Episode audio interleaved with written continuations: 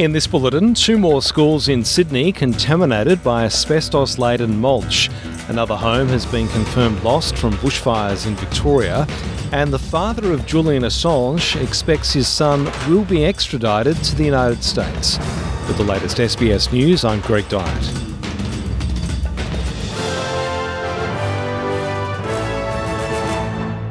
Two more schools in Sydney have been added to the growing list of sites contaminated by asbestos laden mulch.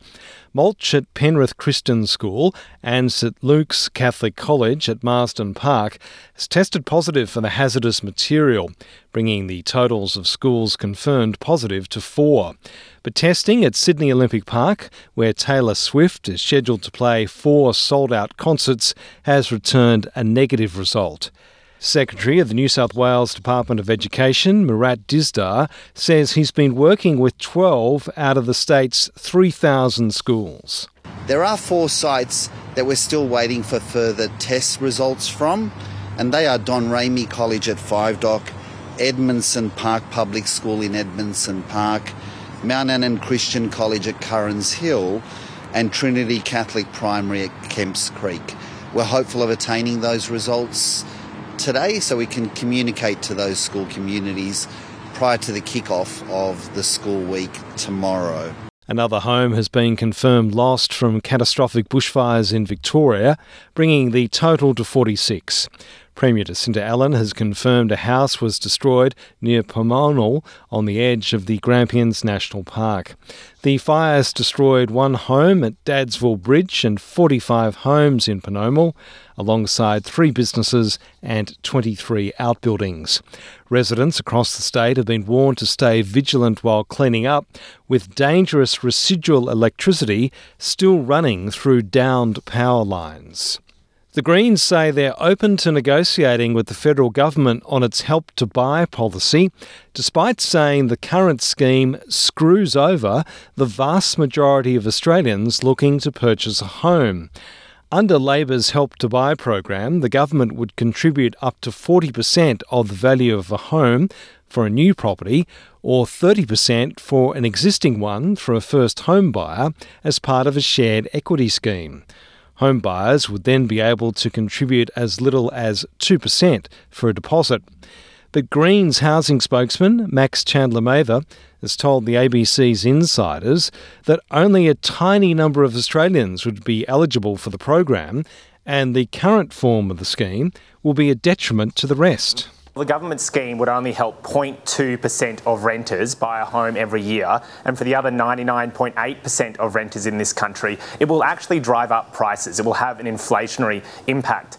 Because imagine you're at an auction and one person has access to this scheme, uh, and the 99.8% who don't, they'll watch that person bid up the price of housing because they have more money from the government in their pocket, and it screws over the vast majority of people.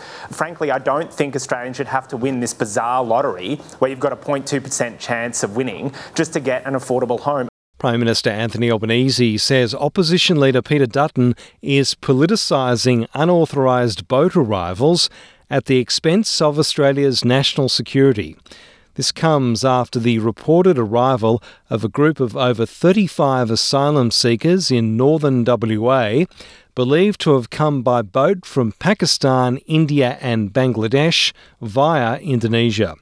Peter Dutton has criticised Anthony Albanese, accusing him of being weak on the border and encouraging people smugglers. But the Prime Minister says Peter Dutton is risking border security in service of his political agenda. Peter Dutton is uh, someone who is showing, uh, with his overblown rhetoric and with his overreach on this issue, showing that he's not interested in outcomes or in the Australian national interest. As usual, he's just interested in politics. But we're very confident that Operation Sovereign Borders remains in place. Uh, we are implementing the policies that we said we would uh, before the election, and this is just the latest demonstration of it.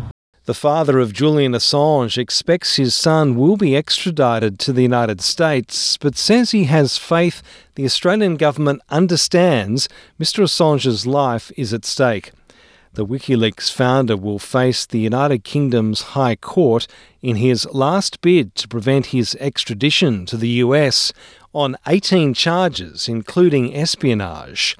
His father, John Shipton, has told SBS News he believes it's likely the appeal will fail, but explains there's still the chance of taking the case to the European Court of Human Rights.